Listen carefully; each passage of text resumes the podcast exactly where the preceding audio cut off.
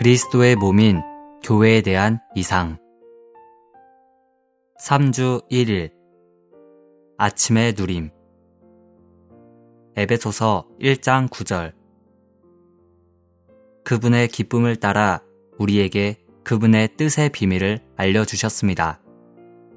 이 기쁨은 하나님께서 그분 자신 안에서 미리 목적하신 것이며. 22절, 23절 또 하나님은 만물을 그리스도의 발 아래 복종시키시고 그리스도를 만물 위에 머리가 되게 하시어 교회에게 주셨습니다. 교회는 그리스도의 몸이요 만물 안에서 만물을 충만하게 하시는 분의 충만입니다. 우리 모두는 교회에 대한 이상을 보아야 합니다. 교회의 이상은 그리스도의 이상보다 그리스도인들에게 더 경시되고 있습니다. 그리스도인들은 그리스도에 관해 교리적으로 이야기할지 모르지만 교회에 관해서는 심지어 교리적으로도 많이 이야기하지 않습니다. 우리가 신약을 주의 깊게 읽는다면 교회의 중요성을 볼 것입니다. 신약은 교회가 없다면 그리스도는 고립되시며 아무것도 하실 수 없음을 계시합니다. 신약은 특히 교회가 하나님의 마음의 갈망임을 계시합니다. 이 시대에서 하나님의 갈망은 교회를 갖는 것입니다. 우리는 교회의 중요성을 볼 수 있도록 기도할 필요가 있습니다. 우리는 자신을 위해 또는 우리의 구원만을 위해 구원받은 것이 아닙니다. 우리는 교회 건축을 위해 구원받았습니다. 교회는 하나님의 마음의 갈망입니다. 오늘의 읽을 말씀.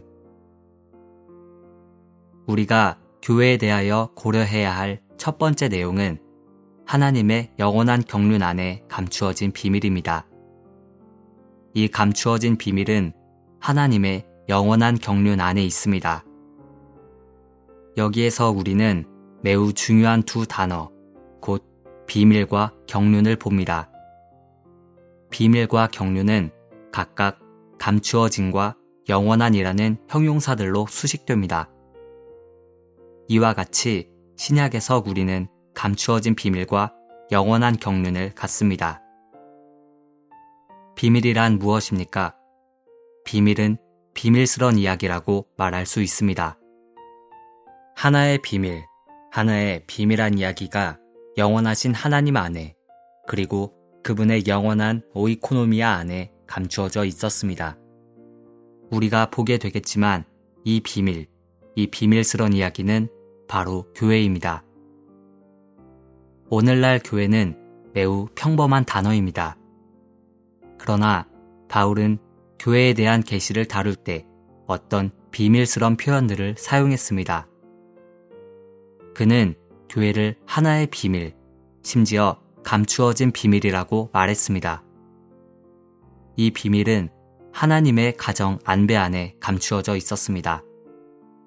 영원 과거에 아버지 하나님은 일종의 가정 안배를 하셨으며 그 안배 안에는 하나의 비밀이 감추어져 있었습니다. 에베소서 3장 9절에서 바울은 만물을 창조하신 하나님 속에 영원부터 감추어져 있던 비밀의 경륜에 대해 말합니다. 하나님의 비밀은 그분의 감추어진 목적입니다.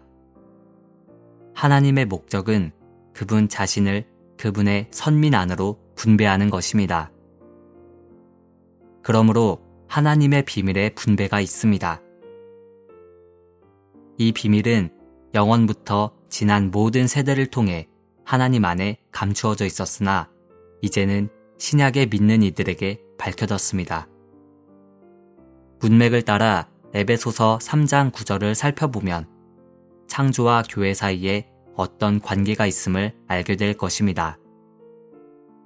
하나님은 교회를 위하여 만물을 창조하셨습니다. 하나님은 교회를 갖기 위하여 하늘과 땅과 헤아릴 수 없이 많은 항목들을 창조하셨습니다. 하나님의 경륜 안에서 교회와 관련하여 세 가지 주된 항목이 있습니다. 첫째는 교회가 아들의 자격을 가짐으로써 하나님께서 이 아들의 자격을 통해 표현되시는 것입니다. 에베소서 1장 5절은 하나님께서 우리를 아들의 자격에 이르도록 예정하셨다고 말합니다. 아들의 자격이라는 말은 무슨 뜻이고 무엇을 포함하고 있습니까? 간단히 말해서 아들의 자격은 먼저는 출생을 의미하고 여기에 성장과 장자권이 더해진 것입니다.